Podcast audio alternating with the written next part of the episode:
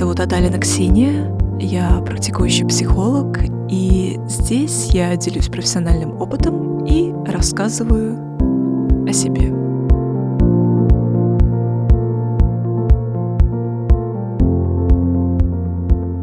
Я очень сомневающийся в себе человек и очень тревожный человек. Да, я фанат психоанализа, и психоанализ для меня как что-то такое, нечто прекрасное, в чем хочется и хочется вариться.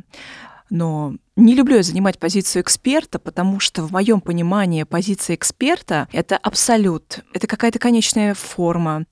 А конечная форма — это только тогда, когда ты умер, и твои творения и мысли подтверждены временем.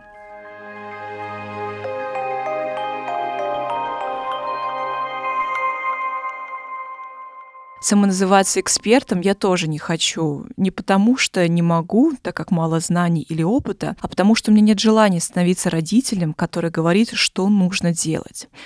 Как понять, что перед вами плохой психотерапевт? Он дает вам советы. И что вам нужно делать в той или иной ситуации.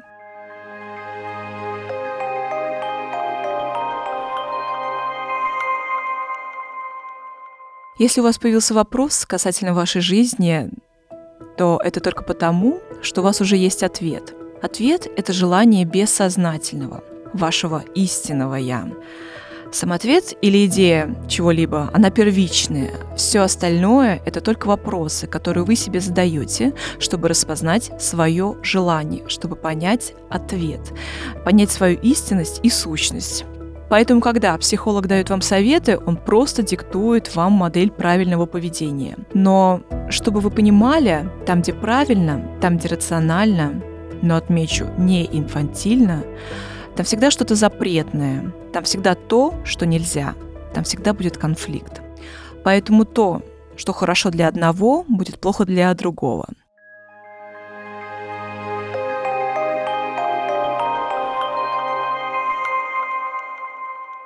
Занимать позицию эксперта — это занимать позицию знающего, то есть э, того, кто, не зная вопроса, уже знает ответы. То есть получается, что психотерапевт или эксперт, который дает вам советы, он уже занимает позицию знающего, и что ему не нужно вас слушать, потому что у него уже есть ответы на все ваши вопросы, условно говоря. То есть все диалоги с советами, все это во имя нарциссического самолюбования. Тут вопрос к психотерапевту, ну или личности, которая так себя называет. Неужели так страшно выдерживать паузы или слушать другого, что нужно давать советы или строить свою карьеру на этих советах?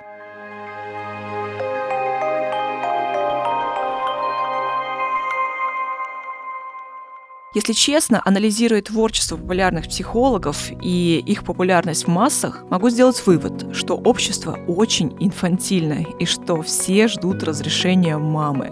Поэтому так популярны советы, лайфхаки, мотивационные коучи. И в этом, знаете, нет ничего плохого, пока за это не начинают брать деньги.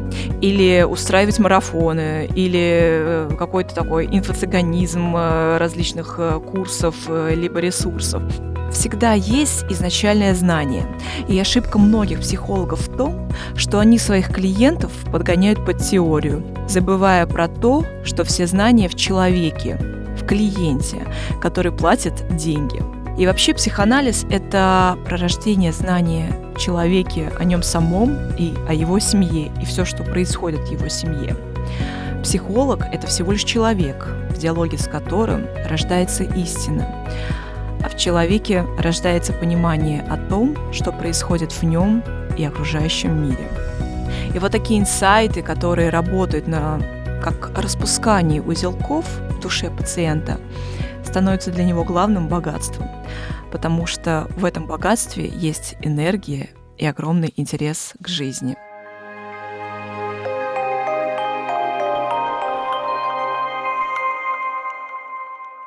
Беседа с грамотным специалистом лечит.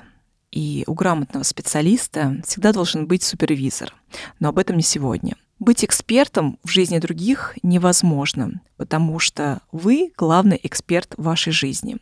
Вопрос в том, как вы решаете свою проблему, уходите в зависимости или начинаете разбираться с тем, что у вас происходит.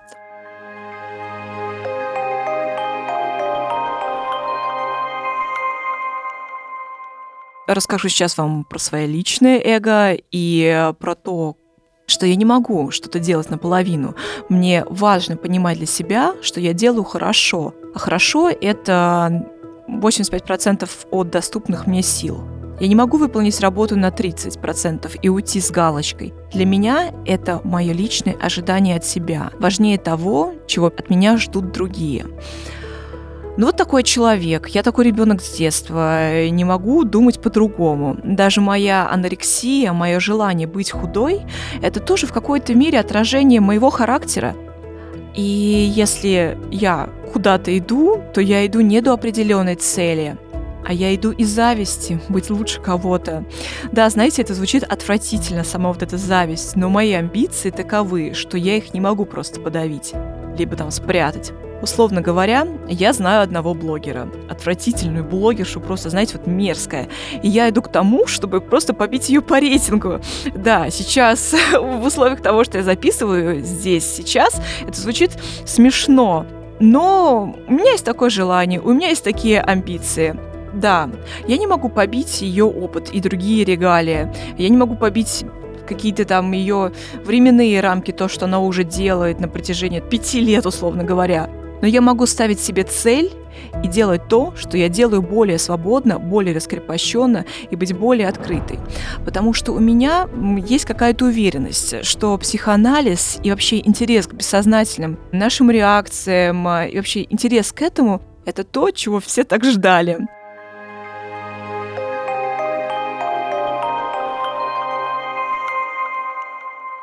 Моя мотивация это то, что я не могу сидеть и ныть, как все хреново. Я могу брать и делать и получать удовольствие от того, что я делаю. Моя самая главная мотивация, в принципе, по жизни, когда тяжело, когда тупо, когда устала, когда просто хочешь сдаться. И знаете, вот в этом моменте есть вот эта мотивация. Я представляю, как я ложусь на кровать, в одежде, может быть, даже верхней, и начинаю судорожно рыдать, трясусь, жалею себя. И знаете, это шикарный выход из ситуации. Но по большому счету он не решает ничего. Вот просто ничего. Да, я сейчас говорю банальщину, и вот эта банальщина, она на поверхности. Но для меня самый большой страх это говорить про анорексию и о том, что происходит в семьях с такими больными. И там, где страх, туда нужно идти. И я это понимаю, поэтому я беру и как-то потихонечку развязываю вот эти зелки. И знаете, есть ощущение, что истории про анорексию, историями про то, как э, все это разворачивается, я испорчу свою жизнь, жизнь своих родителей, жизнь своих бабушек, дедушек. И в этом есть что-то, какое-то, знаете, желание отомстить матери потому что люди это услышат, и не будет дороги обратно, что вот всем своим вот этим творчеством, всем изучением темы анорексии я просто, как вот маленький бессознательный ребенок, хочу отомстить своей матери и своим родителям. И знаете, бессознательно или даже подсознательно, бессознательно, скорее всего, ты всегда боишься гнева родителя и реакции других людей – и что это может повредить мне и даже, возможно, моей карьере. Возможно, поэтому мне так важно не говорить, кто я. Знаете, страшно. Знаете вообще, что страшно? Все вообще это страшно. Записывать страшно, писать страшно, говорить про это страшно. Страшно обидеть родителей. Но волков боятся в лес не ходить. Но Рубикон пройдет. А я уже здесь. И меня уже поддерживают. И назад, знаете, дороги нет и назад дороги нет. Я желаю вам счастья, обладать причинами счастья. У вас все получится.